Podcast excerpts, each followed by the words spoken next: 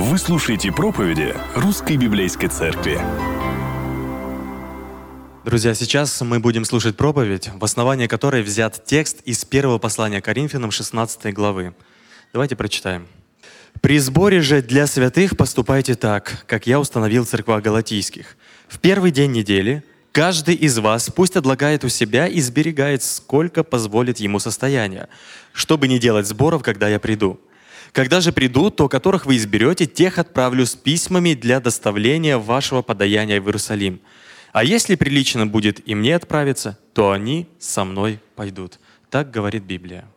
Дорогие братья, дорогие сестры, э, все зрители, э, участники, давайте мы совершим молитву. Отец наш милосердный, благодарность Тебе за невероятную привилегию, которую сегодня все мы имеем здесь, на этом собрании. Мы можем петь Тебе, можем молиться Тебе, Создателю и Владыке этого мира, зная, что Ты внимаешь. И мы можем сегодня читать, изучать Твое откровение, единственное правдивое, безошибочное объяснение сути вещей, понимание нас и окружающего мира. Мы просим Тебя о том, чтобы Ты поговорил с каждым из нас по ряду актуальных вопросов. Ты, сердцевидец, знаешь нас хорошо. И пусть Твоя благодать направляет нас, и да благословишь Ты всех нас во имя Отца и Сына и Духа Святого. Аминь. Итак, дорогие, занимайте свои места, и мы начнем погружаться в самую последнюю главу этого удивительного послания апостола Павла к верующим в городе Коринфе. Этим летом случилось э, много разных добрых, э, удивительных, прекрасных событий. И одно событие было связано с нашими церковными подростками. Они отправились на сплав вместе. И это, конечно, большое приключение, чего стоит даже добраться до места, потом вернуться обратно, не говоря уже о самом прекрасном сплаве. Ну вот на пути домой сломалась машина – у одного из наших братьев, который вез с собой наших подростков.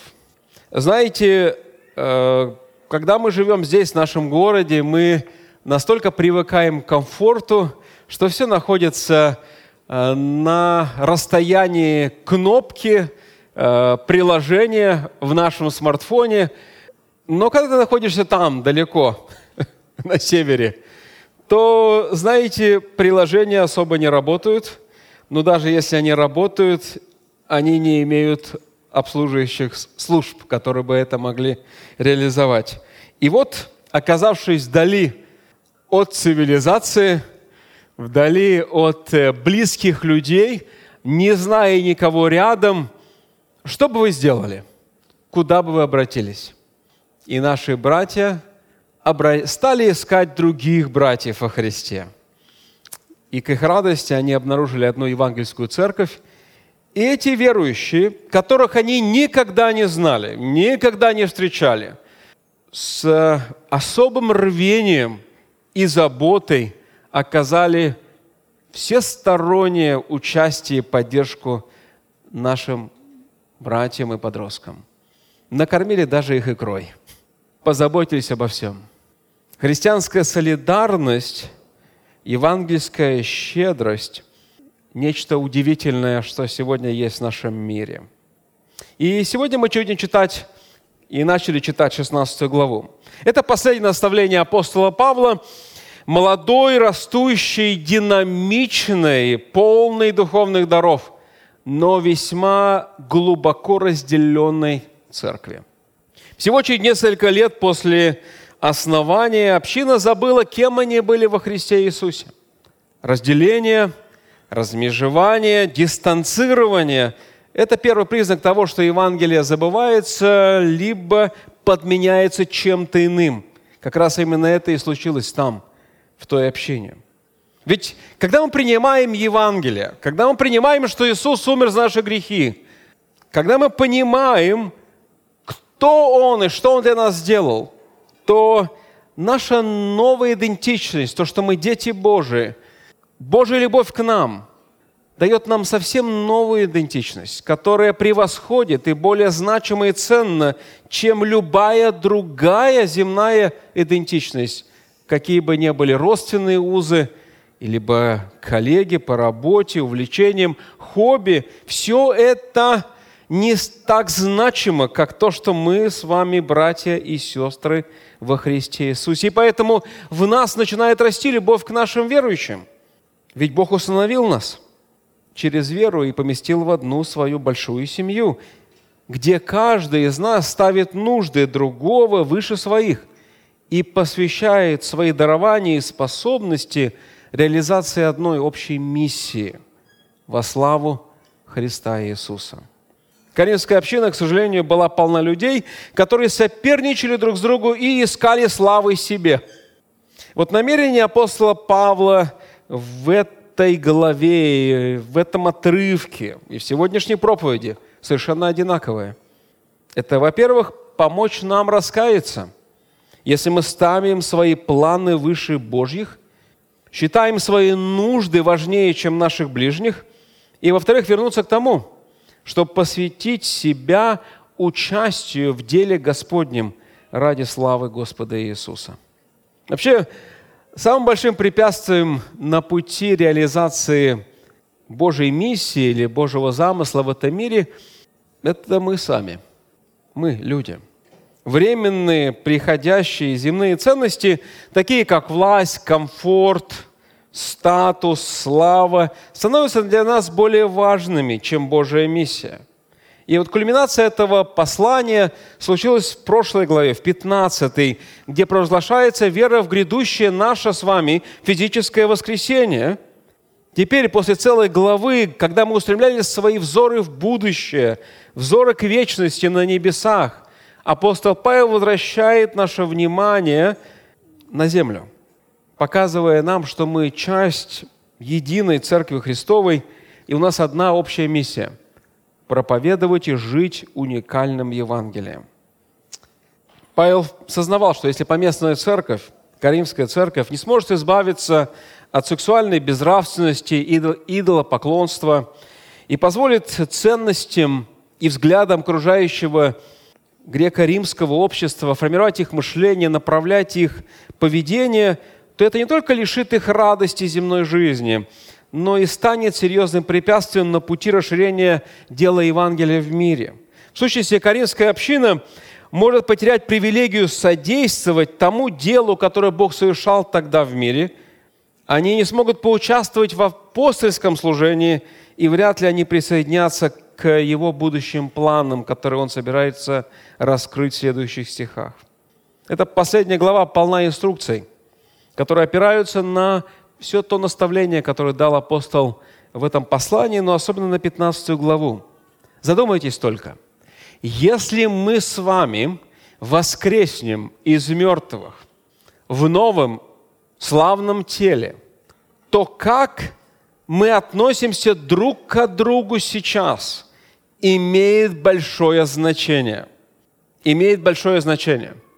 То есть мы с вами все равно встретимся. Никуда мы друг от друга не денемся. И наше взаимное участие в жизни других верующих подтверждает, что мы единая семья во Христе, одна большая международная церковь. Ну, давайте я усилю, обратившись к народной мудрости. У нас в народе говорят, дружба дружбой, а денежки врозь. Другими словами, свои деньги, свои богатства не делят даже с друзьями. Материальная забота друг о друге говорит громче всяких слов о любви и принятии. Вот в нашем тексте, который мы прочитали, затрагивается много разных тем. И материальное служение, и единство, и миссия. Все мы их затронем, все мы их коснемся – при изучении этого отрывка. Но главное, перед нами в этой главе предстает картина единой Церкви Христовой, чьи поместные церкви разбросаны по разным местам тогдашней Римской империи которые разбросаны, но не разрознены и не отстранены друг от друга, но взаимодействуют, чтобы расширять дело Господня по всему миру. Итак, посмотрите на этот текст. Он начинается с фразы «при сборе же». Буквально эту фразу можно перевести так. «Теперь же касательно сбора». Этот оборот на древнегреческом языке, он из, из, там есть буквально два слова, используется апостолом Павлом шесть раз для того, чтобы показать, что сейчас он будет отвечать на их вопрос, который они ему задали. Ну, давайте я напомню, в этом послании шесть ответов на шесть вопросов, которые задали Коринфяне Павлу. Седьмая глава, первый стих. «А о чем вы писали ко мне?» И Павел начинает разговор по вопросам семьи и брака. 25 стих 7 же главы апостол пишет о безбрачии. 8 глава, 1 стих, он рассматривает вопрос о пище, которую приносили э, в жертву идолам. 12 глава, 1 стих, он отвечает на вопросы о духовных людях, или, как мы сегодня, может быть, обычно говорим, духовных дарах. Здесь, 6, 16 глава, 1 стих, он говорит о сборе для святых, и в 12 стихе этой же самой главы он отвечает на вопрос об Аполлосе. Вообще Павел вынужден касаться много и решать много сложных вопросов – которые были в церкви, много проблем, и проблемы взаимоотношений, и моральные проблемы, проблемы поклонения, и богословские проблемы. И во всех этих случаях он указывал на Евангелие, на Иисуса Христа, как единственный ответ, который поможет им решить это затруднение. В этот раз он делает то же самое. Итак, читаем снова первый стих. «При сборе же для святых поступайте так, как я установил в церквях галатийских». Перед нами стоит следующая задача – понять, что это был за сбор, почему он происходил, как он происходил, чему мы можем научиться и что нам следует скорректировать в нашем мышлении и практике, чтобы соответствовать Божьему замыслу и принести Ему больше славы.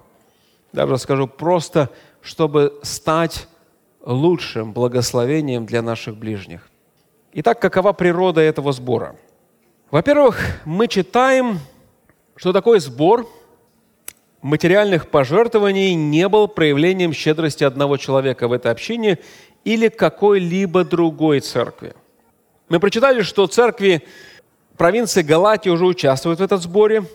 Из послания к Римлянам 15 главы мы узнаем, что в сборе участвовала провинция Македония, а теперь Павел приглашает Каримф из провинции Ахая, чтобы они тоже присоединились к этому процессу.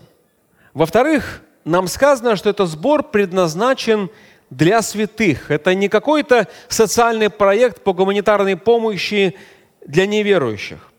Он предназначался специально, исключительно для братьев и сестер во Христе, то есть для верующих, братьев по вере.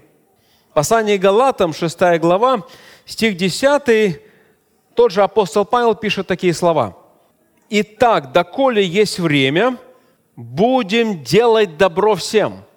И потом добавляет, а наипаче своим по вере. Церковь должна быть известна своей внутренней диаконии, заботой о нуждах друг друга.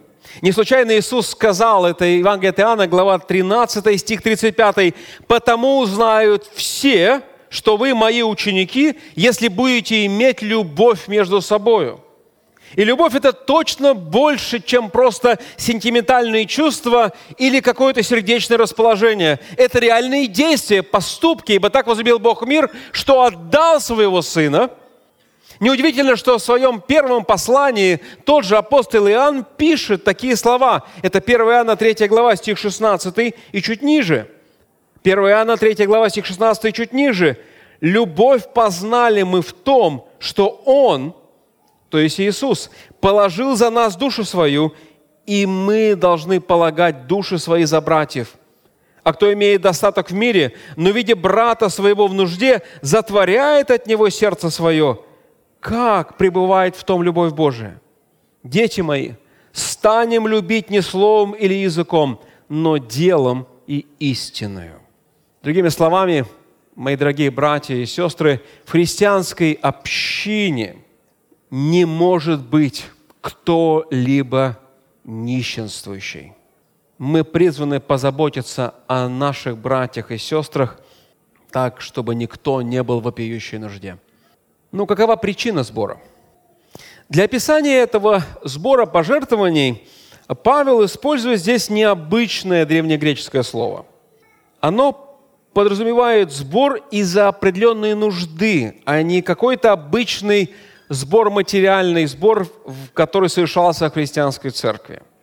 Итак, это особый, отдельный сбор, а не материальный сбор на нужды служения и жизни церкви.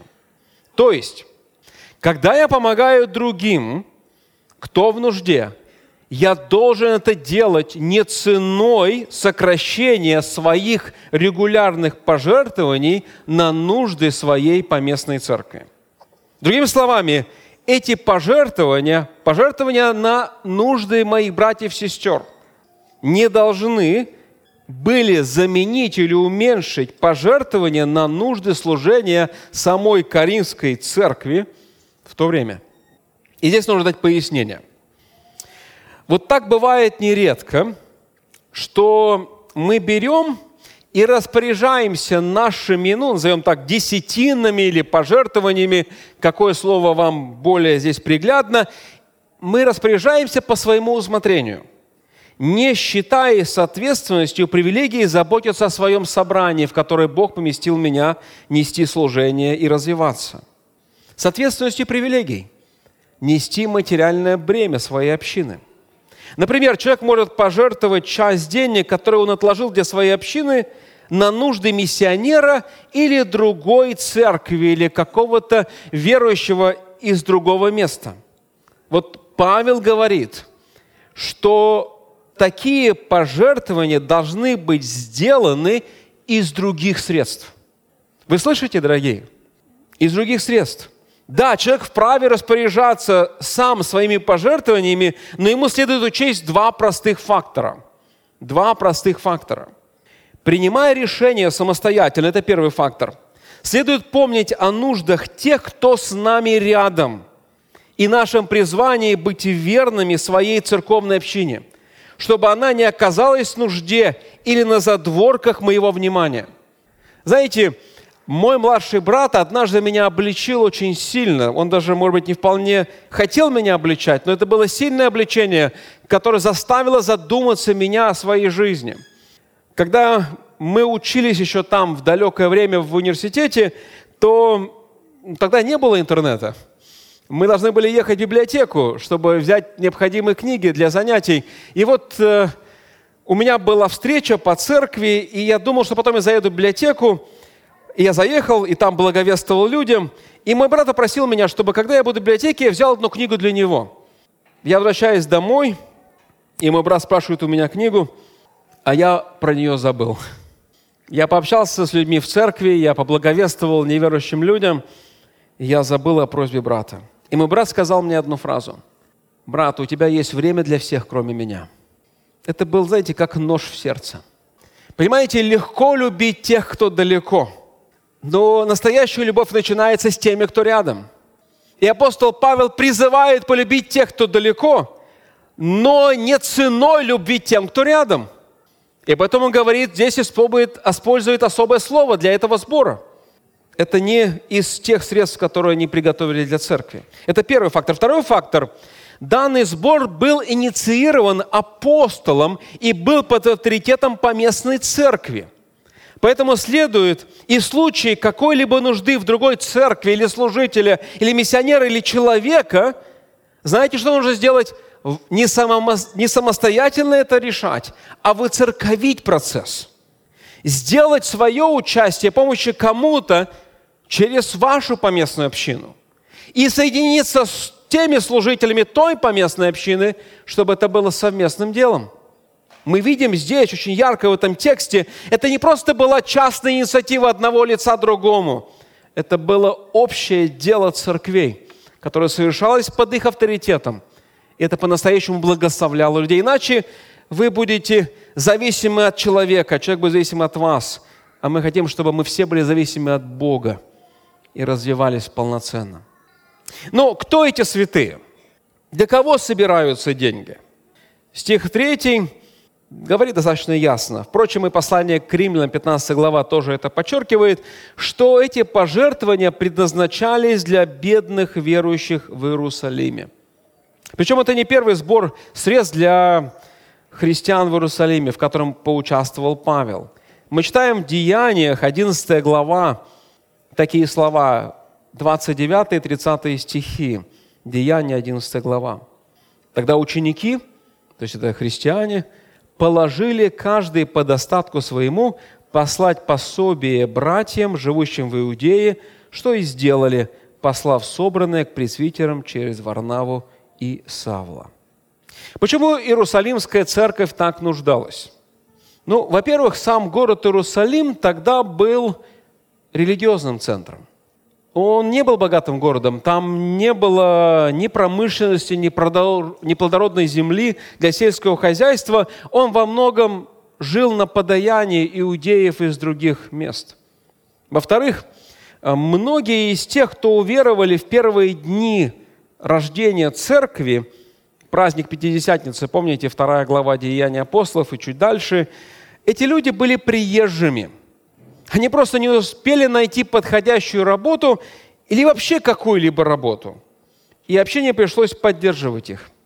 В-третьих, в ранней Иерусалимской церкви ее члены охотно делились своим имуществом друг с другом, как мы читаем в 4 главе этой книги Деяний.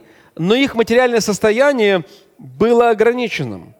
Причем, вероятно, их финансы быстро закончились по причине чрезмерного благотворительного энтузиазма.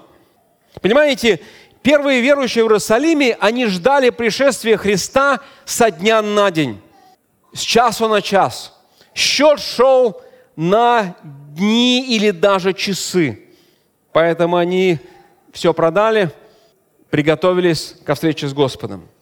В-четвертых, мы также знаем из книги Деяния апостола 8 главы, что после того, как был побит камнями Стефан, первый христианский мученик, там случилось большое гонение на христиан. Я читаю первый стих 8 главы этой книги. В те дни произошло великое гонение на церковь в Иерусалиме, и все, кроме апостолов, рассеялись по разным местам Иудеи и Самарии. Гонения. Они столкнулись с большим затруднением, чем сегодня некоторые из нас сталкиваются с QR-кодами. Их готовы были убивать за их веру. Им точно не давали работать, не позволяли спокойно снимать жилье или даже находиться в своем.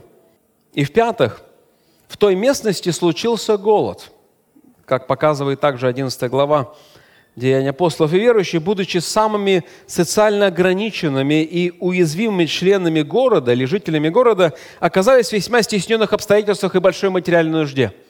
По крайней мере, вот они базовые причины, по которым верующие в Иерусалиме нуждались в материальных подаяниях. Последователям Иисуса в Иерусалиме и в Иудее было крайне трудно выживать.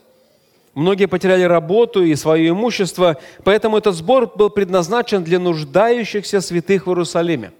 Но, и это важно подметить, нам ни в коем случае нельзя строить на основании этого стиха ложное богословское утверждение или предпосылку, что теперь все христиане из язычников должны финансово поддерживать христиан из евреев. Здесь, в этом тексте, нет призыва перенести эту практику на всех иудеев, где бы они ни жили, где бы ни находились, и вообще на все последующие века. Мы видим конкретную нужду конкретных людей, которым необходимо помочь. Да, мотивация. И вот мы говорим о мотивации. Ведь и да, вправду некоторые считают этот сбор христианским эквивалентом половины шекеля, которые еврей, мужчина – или евреи-мужчины всего мира ежегодно посылали в Иерусалим на храм. Но здесь существенное различие. Почему, опять же, это нельзя считать таким постоянным элементом? Во-первых, сбор был разовым. То есть его собирали постепенно и потом разово относили. Это не был ежегодный сбор. В нем не было также никаких последующих обязательств, что вот вы собрали, принесите еще – он также не был направлен на поддержку христианского какого-то эквивалента храма, он был предназначен для бедных. И хотя, возможно, еще были какие-то причины бедности Иерусалимской церкви, но мы видим, что она точно была одна из самых бедных христианских церквей. Ну, какова была мотивация Павла для сбора? Почему он так сильно желал, чтобы он был успешен? Очевидно, что здесь больше, чем просто его сострадание к нуждающимся людям, даже несмотря на то, что они из, своего, из его народа еврейского. Ну, три причины мы здесь можем с вами уследить. Во-первых, сама по себе материальная помощь своим сродникам, своим единоплеменникам, родственникам была привычной практикой в древнем мире. Ну, например, иудеи помогали своим бедным братьям. В греческих городах или в греческой культуре были такие товарищества, религиозные братства, они назывались эранои, они тоже помогали друг другу. Поэтому христиане точно не могли оказаться хуже, чем то, что уже было в окружающем их обществе. Они тоже призваны были позаботиться о бедных членах. Но здесь присутствует нечто большее, мои друзья. Мы видим здесь, как люди из разных этносов, из разных сословий, городов и наций заботятся друг о друге, как одна семья. Понимаете, здесь не просто иудеи помогают иудеям, греки грекам или римляне римлянам. Мы здесь видим люди совершенно разные. Образование, положение этноса участвует в материальной помощи своим собратьям. Вообще, Каринф э, от Иерусалима находится на расстоянии около 2000 километров. Ну, немалое расстояние. Не огромное. Сегодня мы их можем быстро преодолеть на самолете и даже на машине. Но для того времени это было очень значительное расстояние. Пешком почти 300 часов. Это значит, что они не так часто общались. Давайте скажем проще. Эти верующие друг с другом не общались особо вообще. Все-таки пойти в гости 300 часов – это слишком долго. И тогда не было ни интернета, ни сотовых телефонов, ни радио. Но верующие из Каринфа получают информацию из города на расстоянии 2000 километров. И их не просто проинформировали, от них ожидают какое-то действие. Ожидается, что они что-то сделают – ожидается, что они соберут финансы для этих людей, потому что они их братья. Они не останутся равнодушными или безучастными. Они не могли сказать, но это не из моей поместной церкви, потому что они были часть одной большой церкви Христовой. Причем вот это слово, которое Павел использует здесь для описания сбора, это Слово светской литературе часто обозначалось для обозначения священных денег. По сути, Павел говорит, наше с вами участие в нуждах братьев и сестер – это священный долг, это высокая привилегия, это невероятная Богом данная обязанность. Позже Павел назовет собранные средства дары участия в служении святым. Это 2 Коринфа 8 глава. И добрым делом в этой же самой главе это важное служение, это проявление нашего духовного единства во Христе. Во-вторых, здесь есть вторая причина. Нам она кажется сейчас не особо такой значимой, но тогда она была очень актуальная. Первый собор церквей, который состоялся в Иерусалиме, был связан именно с этой причиной. Многие верующие в Иерусалимской церкви воспринимали Павла и все его служение язычникам с большой подозрительностью. Многие думали, что он идет против Бога или даже разрушает Божию церковь. И Павел, несомненно, сознавал, что такой щедрый отклик на нужды бедных в этой Иерусалимской церкви продемонстрирует невероятное единство языческих церквей с материнской церковью там, в далекой Палестине – в любом случае, язычники были многим обязаны своим собратьям-евреям, и это просто естественная благодарность. Мы видим, что сбор производился во всех языческих церквях, не только в Коринфе, но и в Галатии, в Македонии. Павел не хотел, ну, ну что он больше всего не хотел? Он не хотел, чтобы появилось две разные церкви. Иерусалимская, еврейская и языческая в других городах. Он ожидал, что это будет одна церковь. Потому что таково было желание Бога изначально, из двух соделать одно, чтобы церковь состояла из иудеев и язычников, чтобы не было никакой стены разделения между ними. И Павел думал, что когда верующие из э, языческих церквей придут в Иерусалим, то они встретятся со своими братьями из иудеев лицом к лицу. И этот дар вызовет в евреев благодарность, а язычники увидят, что они верят в одного и того же Господа Иисуса, в одно и то же Евангелие. Павел верил, что это так доброй воли, любви со стороны язычес, языческих братьев сплотит христиан вместе в одну Божию семью, кое они и были. И они смогут вместе расширять дальше Царство Божие, дело Евангелия. Эти средства, другими словами, должны были стать особым инструментом подтверждения их духовного единства и укрепления их видимого единения.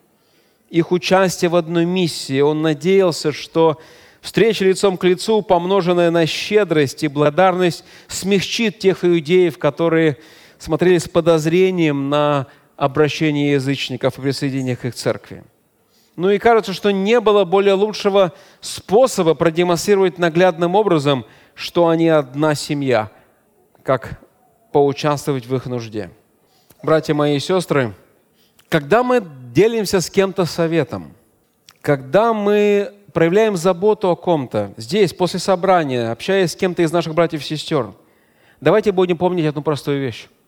Нам нередко нужно больше, чем совет. Нам нужно порой просто прийти в жизнь этого человека.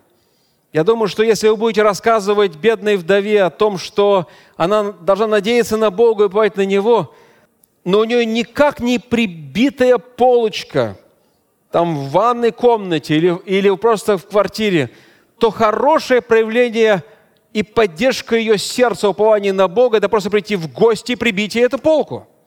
Про наше общество иногда говорят, что мы страна советов – вот христиане – это не просто советчики. Христиане – это те, которые участвуют в нуждах своих ближних братьев сестер.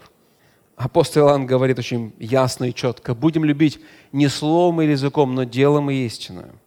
Если вы приходите только в собрание и даже не участвуете верно в пожертвовании, как же можно говорить о том, что вы по-настоящему любите Господа, ну и, соответственно, своих братьев и сестер – нас будет в это воскресенье завет нашего членства, подтверждение этого завета. Это хорошая практика, когда мы перед Богом говорим, Господи, благодарность Тебе, что Ты первый возлюбил нас. Теперь благослови нас любить Тебя, любя наших ближних. Но есть третий момент, который как раз вытекает от этого. Это преображающая сила Евангелия. Послание к Галатам, где Павел защищает Евангелие. Мы не так давно изучали это немного отрывок. Защищает его истину, защищает его свободу во Христе, которую мы получили. Он говорит, что хотя он и получил это Евангелие лично от самого Господа, непосредственно через откровение, он представил это Евангелие, благую весть, которую он проповедовал руководителям в церкви в Иерусалиме, чтобы убедиться, что он трудится не напрасно. Вот что он пишет. Я читаю из второй главы Послание Галатам, вторая глава, послание Галатам 6 стиха. «И в знаменитых чем-либо, какими бы ни были они когда-либо, это знаменитые, это, это братья, которые руководили той церковью, Петр, Иаков, Иоанн. Для меня нет ничего особенного. Бог не взирает на лицо человека. И знаменитые не возложили на меня ничего более. Напротив того, увидев, что мне верено благовестие для необрезанных – то есть для язычников, как Петру для обрезанных, то есть для иудеев, ибо содействовавший Петру в апостольстве у обрезанных содействовал и мне, и у язычников. И узнав о благодати, данной мне Иаков и Кифа, и Иоанн, почитаемые столпами, подали мне и Варнаве руку общения, чтобы нам идти к язычникам, а им к обрезанным, только чтобы мы помнили нищих, что и старался я исполнять в точности. Вполне возможно, что Павел встретился с этими прекрасными братьями Иаковом, Петром и Иоанном во время своего визита в Иерусалим, о котором говорится в 11 главе Деяний. Это где-то 47 год нашей эры, когда он передал ну, первый дар для нуждающихся в Иудее. Оказалось, что они проповедуют одно и то же Евангелие. Они И те, и другие верили, что прощение наших грехов мы приобретаем только через веру во Христа. То, что Он совершил на кресте ради нас. Мы не можем получить прощение, заработать вечную жизнь своими усилиями, потугами, своими действиями. Это все недостаточно. Только совершенная жертва Христа омывает нас от всякого греха, как и мы сегодня пели. И этот Иаков, который потом напишет в своем послании «Вера без дел мертва», согласился с Павлом, который проповедовал Евангелие, что спасение только через веру. Тот и другой верили в одно. Но и Иаков, и Павел оба были согласны, что хотя спасение по благодати, эта благодать не оставит нас такими же, какими мы были, когда только уверовали. Божья благодать, приходя в нашу жизнь, преображает нас – меняет нас так, что мы начинаем думать, чувствовать, действовать, желать и расставлять приоритеты совершенно иначе. Теперь Бог становится для нас главным фактором, определяющим фактором. Он не инструмент что-то получить для себя. Он первопричина всего, что мы делаем. Вот почему верующие были щедрыми по отношению к совершенно неизвестным им людям. Потому что те неизвестные были известны Богу, который усыновил их, и поэтому они были братьями и сестрами для них, потому что Божья благодать изменила их сердца. Христианская щедрость, она коренится в Божьей щедрости по отношению к нам. Он не воздал нам то, что мы заслужили за наши грехи, но Он еще и даровал нам то, что мы никогда бы не заслужили. Он дал нам богатство неба и сделал своими сынами и дочерьми. Христианская щедрость коренится в Боге. Не случайно Иоанн в своем первом послании говорит такие слова, глава 4, стих 19. «Будем любить Его, потому что Он прежде возлюбил нас». Итак, наша любовь, наше пожертвование, наша щедрость – все это отклик на Божию благодать по отношению к нам. Итак, каков, каков же был механизм сбора? Это было вступление к этому отрывку – Механизм сбора мы видим в втором стихе. Павел дает достаточно конкретные указания. Во-первых, мы читаем, что сбор должен производиться первый день недели. Вообще, это одно из самых первых свидетельств того, что ранее церковь собиралась по воскресеньям. Они собирались не в последний день недели, субботу, а в первый день воскресенья. Если бы апостол Павел получал каждого верующего откладывает дар дома в любое время, то вряд ли бы он упоминал бы здесь про первый день, когда они собираются. Другими словами, они собирали эти средства в воскресенье, помимо того, что они собирали на нужды своей общины. И когда Павел пришел бы, то он получил бы весь этот сбор уже приготовленный заранее. Итак, по сути, апостол Павел говорит – я призываю вас воспитать в себе привычку еженедельно откладывать какие-то средства на дело Божие, на заботу и на заботу о нуждающихся. Наши убеждения должны проявить себя в наших привычках. Наши привычки, мои друзья, говорят больше о наших убеждениях, чем наши слова или заявления – пожалуйста, посмотрите сейчас на свое расписание. Посмотрите, пожалуйста, на отчет, куда вы тратите свои средства. Просто откройте приложение ваше банковское и посмотрите, куда идут ваши средства. Вы увидите, кто вы на самом деле. Не случайно Иисус сказал, где сокровище ваше, там и сердце будет ваше. Наши привычки говорят о нас больше, чем наши слова или заявления. Мы сотканы из привычек – и Павел говорит, если вы точно испытали силу Божьей благодати, получили прощение, стали детем Божиим, то это проявится в вашей привычке материально участвовать в церкви и нуждах других людей. Во-вторых, мы видим в этом механизме сбора вовлеченность каждого. Павел так и говорит, каждый из вас, каждый из вас – должен что-то откладывать. Он ожидает, что каждый верующий в общине будет вовлечен в этот акт щедрости. Это служение не предназначалось для тех немногих, которые испытывают побуждение или желание, или призвание пожертвовать. Апостол предполагал здесь полную вовлеченность, полное участие всей общины. В Коринфе, как известно, были серьезные классовые различия. Но Павел не ограничивает пожертвования только богатыми. Он ожидает, что и богатые, и бедные, и высшие, и средние, и низшие классы все примут участие. Да-да, дорогие, все, и богатые, и бедные – в-третьих, мы видим регулярность этих пожертвований. Он призывает их накапливать, откладывать, сберегать. Видите глагол «сберегает» – это не одноразовое пожертвование, это еженедельная дисциплина, которую Павел ожидает от своих читателей на протяжении определенного времени. Апостол не хочет, чтобы в последнюю минуту, когда он придет, он как бы выбивал из них деньги, как бы побуждал их. Это было бы неприлично, негодно. Поэтому он и ожидает, что они будут накапливать так, чтобы постепенно это стало значительной суммой. Кстати, здесь используется однокоренное слово со словом «сокровище» в глаголе «сберегает». Иисус сказал, я читаю из его Нагорной проповеди, Евангелия от Матфея, 6 глава, стиха 19 и по 20. Иисус говорит, «Не собирайте себе сокровищ на земле, где моль и ржа – истребляют, и где воры подкапывают и крадут, но собирайте себе сокровища на небе, где ни моль, ни ржа не истребляют, и где воры не подкапывают и не крадут. По сути, Павел говорит здесь, используйте ваши земные материальные ресурсы, чтобы инвестировать в вечность, собирать себе небесное богатство. Они должны откладывать еженедельно – и эти сокровища, дорогие мои, предназначаются не для них, не для себя, а для того, чтобы благословить других. Вот сегодня в наше время стало очень модно заниматься инвестициями. Даже как-нибудь напишу небольшой пост об этом по просьбе некоторых братьев.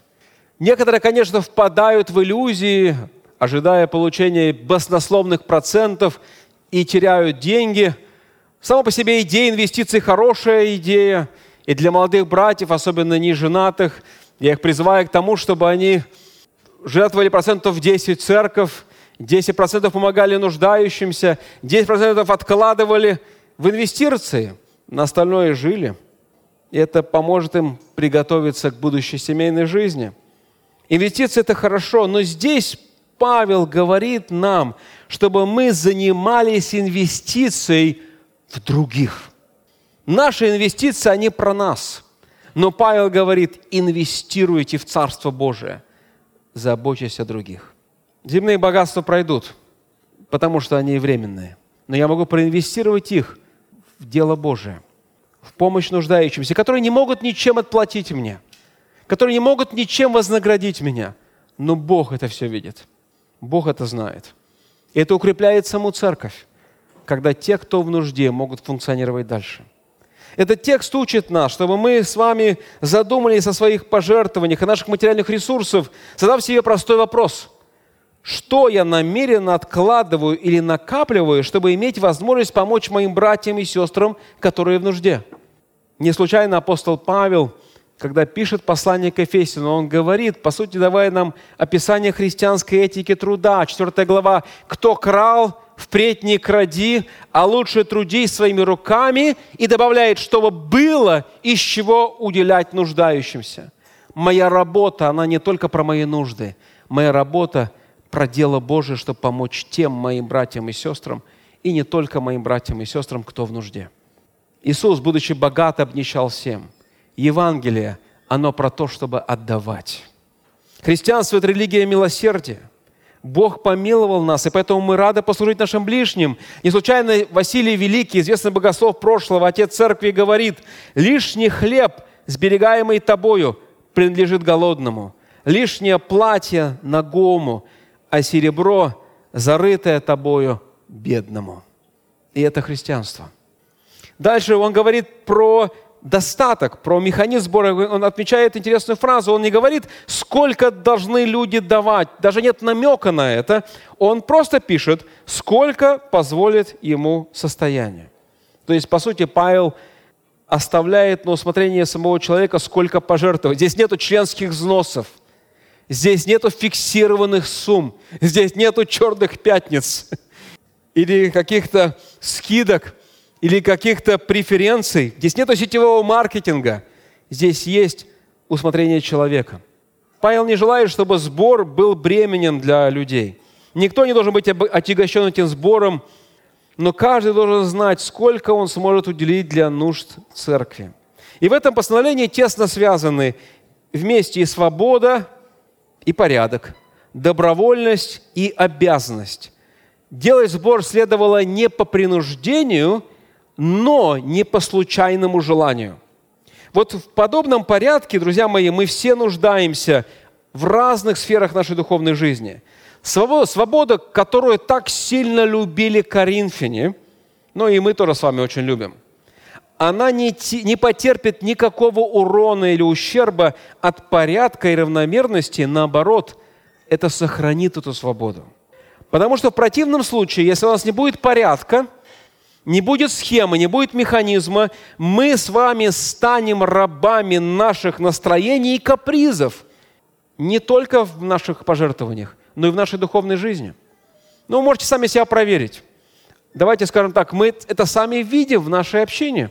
Некоторые регулярно участвуют в пожертвовании, а некоторые попадают в искушение под свое настроение. О, сегодня была неплохая проповедь, я пожертвую.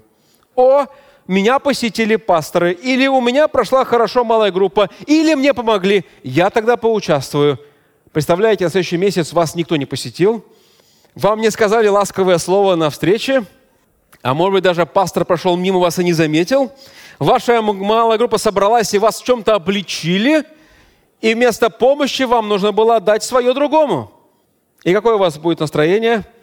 Я не буду жертвовать в эту церковь.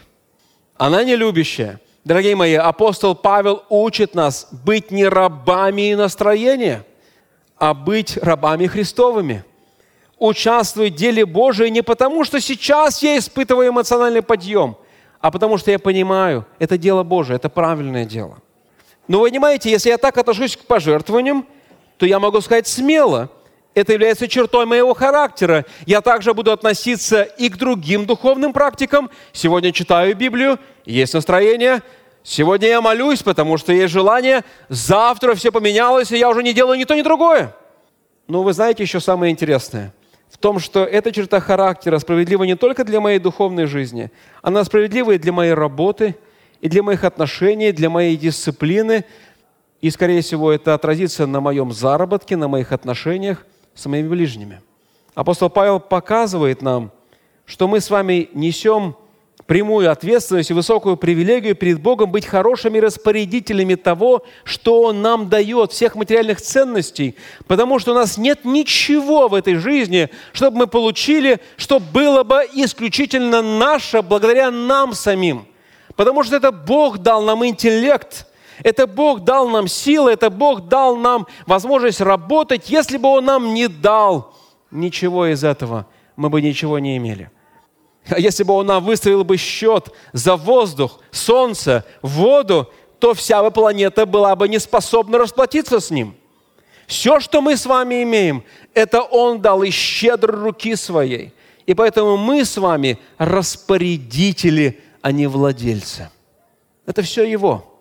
Вся земля, все в Его власти. Жизнь и смерть наша в Его власти. Это Он дает нам преуспевать и зарабатывать для того, чтобы мы помогали другим. Прибыль не самоцель. Служение Божьему Царству. Вот она цель. Посмотрите еще раз на эту фразу. Сколько позволит ему состояние?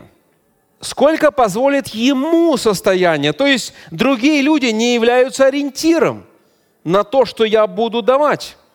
Ведь может быть две таких неправильных реакции. Первая реакция – я не буду участвовать, потому что я не могу дать так много, как он. Это неправильно. Дай столько, сколько можешь.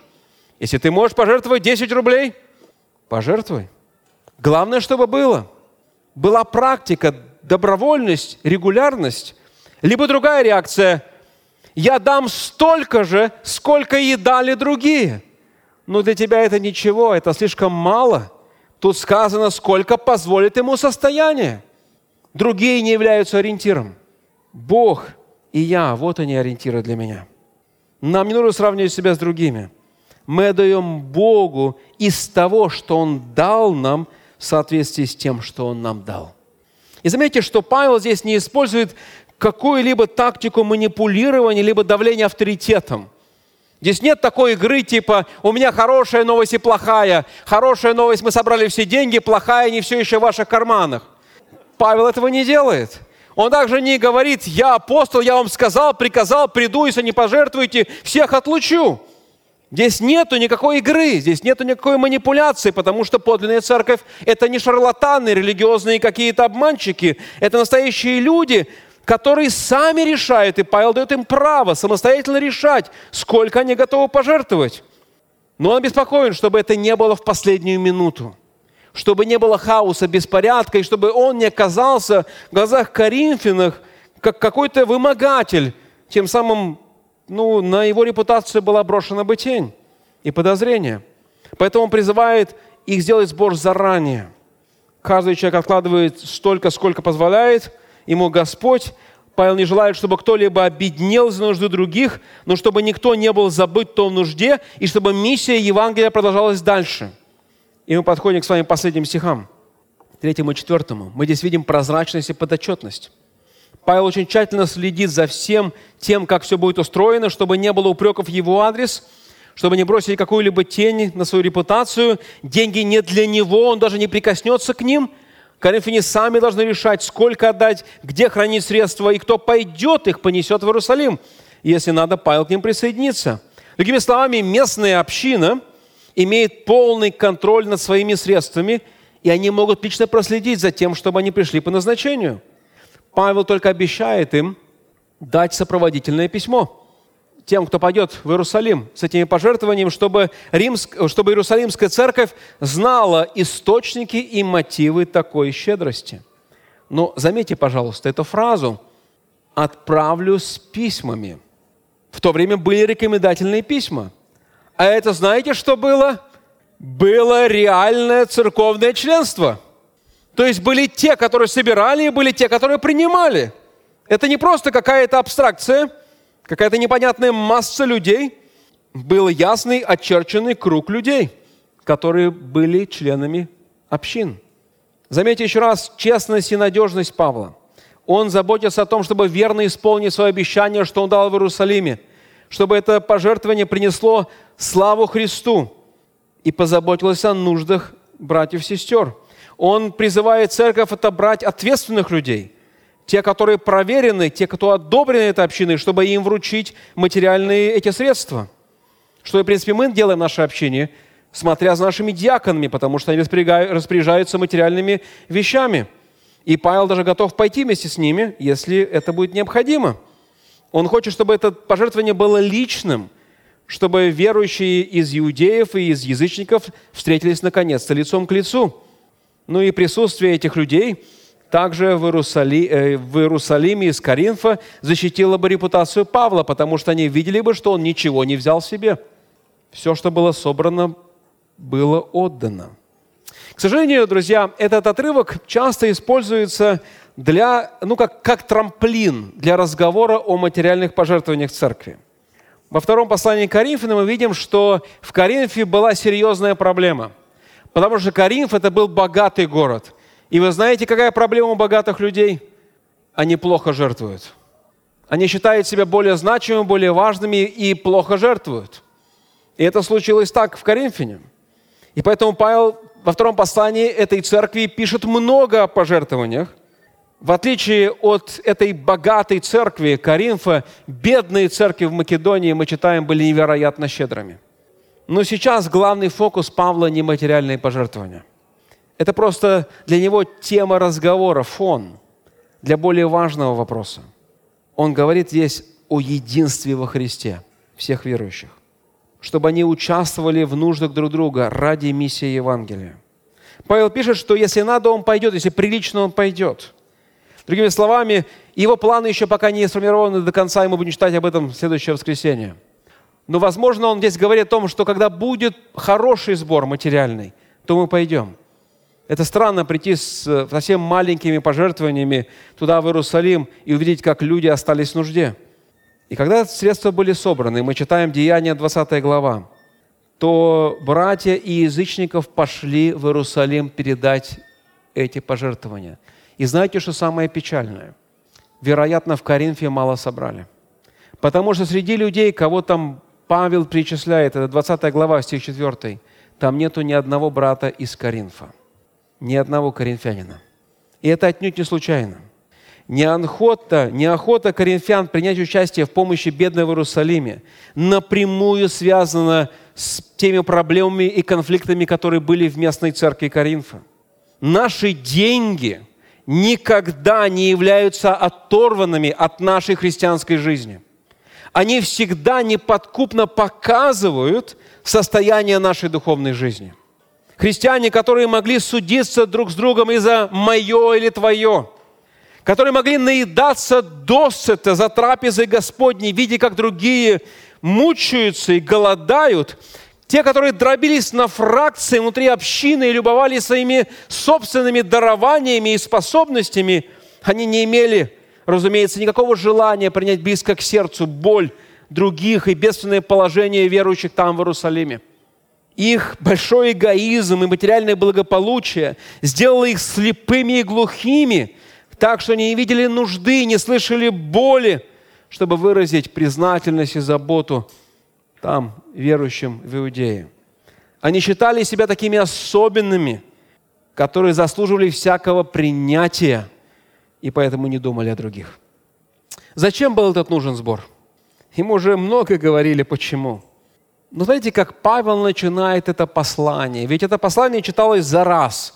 Оно не проповедовалось, как у нас, несколько лет. Они читали за раз все послание. Вот смотрите, как начинается второй стих первой главы Церкви Божией, находящейся в Коринфе. Церкви Божией, находящейся в Коринфе, освященном во Христе Иисусе, призванном святым, со всеми призывающими имя Господа нашего Иисуса Христа, во всяком месте у них и у нас. Павел здесь показывает, что Каримская община была точно церковью. Это была не какая-то непонятная группа людей, не какое-то непонятное религиозное сообщество. Это не было что-то ущербное, но обделенное собрание. Это была полноценная церковь. Но смотрите, что он здесь пишет. Они не были единственной церковью. У Бога на земле только одна церковь, церковь с большой буквы – которая представлена сегодня видимым образом на нашей земле многими поместными церквями. Автономия поместной церкви не означает изоляцию или полную самодостаточность. Это означает, что нет власти над поместной церковью, кроме власти Господа Христа, и что поместная община достаточно для духовной жизни и развития. Это полноценная церковь. Но это не значит, что она ни с кем не общается, ни с кем не взаимодействует и что она как будто бы единственная церковь во всей вселенной. Коринф не была единственной общиной в мире. Они не была единственной церковью в своей стране, в своей провинции. Мы с вами не единственная церковь в этом мире, не единственная церковь в этой стране, не единственная церковь в этом городе и даже не единственная церковь в этом районе. Ведь существует реальная опасность начать думать, что мы с вами такая значимая, великая община – и хотя мы должны быть благодарны Богу за нашу церковь и любить свою поместную церковь, что мы сами и сделаем в следующее воскресенье, подтвердив наш общий завет членства, но мы должны, не должны думать, что Евангелие оказалось в этом городе, когда появилось РБЦ. Такое восприятие принесет много вреда. Когда мы увидим, что Бог благословляет другие церкви вокруг нас – каким-то видимым образом, ресурсами, средствами, возможностями. И знаете, что мы будем испытывать? Мы будем чувствовать угрозу будем чувствовать досаду. Более того, своей гордыней мы можем начать пренебрегать сотрудничеством с теми общинами, которые слабее в чем-то, чем мы, и думать, что мы более значимы, и пренебрегать взаимодействием. Но все мы с вами, которые подлинно верят в Иисуса Христа, одна большая церковь Христова, Вселенская церковь. Поэтому мы сотрудничаем с церквями в Москве и по всей стране, преимущественно через нашу площадку Экклезию – через союз ЕХБ, в котором мы состоим. Многие из нас с вами здесь оказались в этом городе, переехав из другой церкви, чтобы учиться или работать здесь. Многие из нас стали членами церкви и добавились к этой общине РБЦ. И это не, благодаря служению РБЦ, а благодаря служению там, далеких общин, из той местности, откуда вы приехали. Тех братьев и сестер, которые вас молились, которые наставляли вас. Некоторые из нас перешли из других московских церквей. Мы рады, что вы перешли. Мы рады, что вы присоединились к этой общине, стали ее действенными членами. Некоторые еще думают, мы хотим быть одной, единой Божьей семьей в этой общине. Но мы не хотим быть закрытой сектой, которая с другими не общается, считая себя лучше. Поэтому сегодня мне хотелось призвать всех нас с вами особо помолиться за другие церкви в нашем окружении. Я призываю тебя помолиться за свою церковь, откуда ты переехал сюда. Может быть, там трудности, может быть, там какая-то духовная болезнь, может быть, сложности. Помолись за них тоже. Вот почему мы с вами проводим как церковь пасторские уикендеры, приглашая пасторов из других церквей, чтобы помочь им лучше понять и протянуть руку поддержки в их служении в их общинах. Люди с других городов, даже стран приезжают сюда, и в этот четверг у нас будут братья из Белоруссии, из Украины, из разных городов России. Мы не можем принять всех, мы ограничиваем обычно 40 людьми. Поэтому в гости к нашим малым группам в пятницу придут братья. В следующее воскресенье мы их встретим здесь, в нашем собрании. Поддержите их, помолитесь за них, благословите их как можете. Но сейчас мы с вами помолимся за другие церкви, за те церкви, откуда мы приехали, те церкви, которые помогли нам – потому что мы одна большая Христова Церковь. Давайте помолимся. Отец наш Небесный, благодарность Тебе за Твою невероятную милость ко всем нам. Ты сотворил этот мир, такой прекрасный, удивительный, чудесный. Но первые люди, наши прародители Адам и Ева, восстали против Тебя. Они захотели пойти своим путем, думая, что там обретут полноту счастья и самореализации – они подумали, что ты лишаешь их каких-то радостей и удовольствий, мешаешь им достичь удовлетворения. Какая страшная сатанинская ложь, которой продолжают верить многие люди в нашем окружении, в этом мире. Ты по своей милости не воздал им и не воздал нам то, что мы заслужили. Но Ты возложил все наши грехи на Господа Иисуса, Твоего возлюбленного Сына, который стал нашим Спасителем – заместительной жертвой за наши грехи, умер вместо нас, чтобы мы жили. Господи, благодарность Тебе, что когда мы встали с колен покаяния перед крестом Голгоф, это мы увидели, что мы не одни. Мы увидели, что мы окружены большим количеством братьев, сестер, которые живут рядом с нами, которые ходят в одну церковь, и которые живут далеко, и кого мы никогда не встретим – только когда придем на небо, увидим. Боже, благодарность Тебе, что Ты даешь нам свое сердце. Ты, как добрый отец, любишь всех своих детей одинаково. У Тебя нет любимчиков. И мы нуждаемся в том, чтобы Ты помог нам любить тех, кто рядом, так, что мы любили других, тех, кто далеко. И мы сознаем, Господи, это все проистекает из нашей любви к Тебе. Кому-то из нас нужно раскаяться, что мы слишком любим себя – что Евангелие Христовой благодати ушло в сторону. И мы стали заботиться о своих нуждах, вопросах и переживаниях больше, чем о тех людях, кто рядом с нами. Господи, прости нас за это.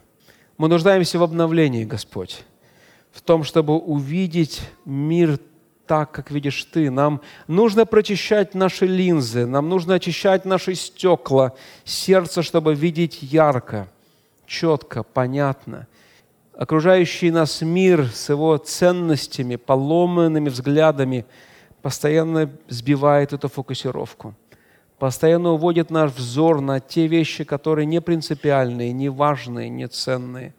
Господи, мы нуждаемся в этой благодати. Господи, благослови нам, нашей общине, быть известными не только тем, что мы хорошо поем и хорошо учим, но тем, что мы активно любим и заботимся о тех, кто с нами рядом прежде всего о других верующих.